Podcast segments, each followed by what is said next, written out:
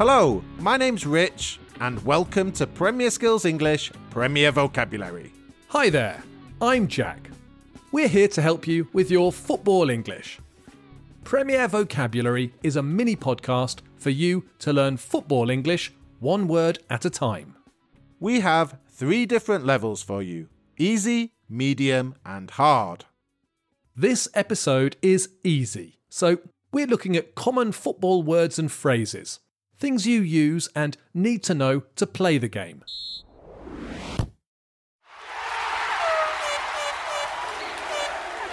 The word we're looking at in this episode is transfer. This word is very common, and its basic meaning is to move things and people from one place to another.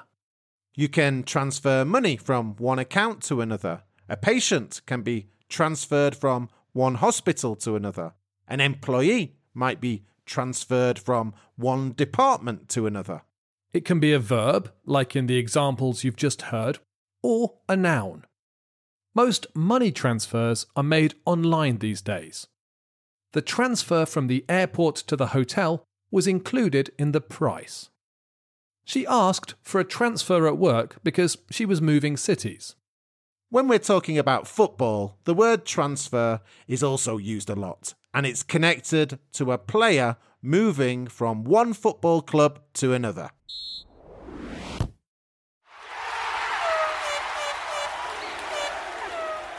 We use both the verb and the noun when talking about football transfers.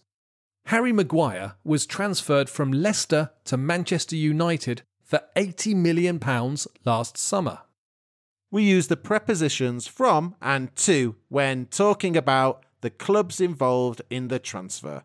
Virgil van Dijk was transferred from Southampton to Liverpool. Harry Maguire's transfer was a world record transfer for a defender. Here, we're using transfer as a noun in the same way we'd use the word transaction. We often see the word being used in the same way as move.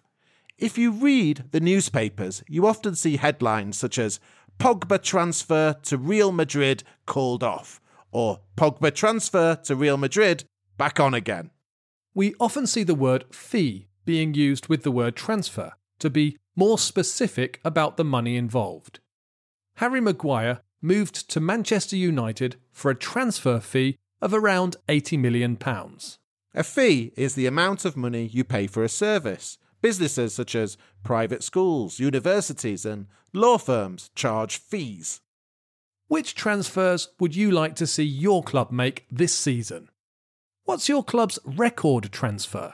Let us know and start using more football English.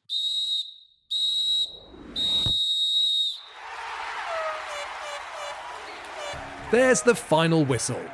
We'll be back soon with more Premier vocabulary from Premier Skills English. Bye for now and enjoy your football.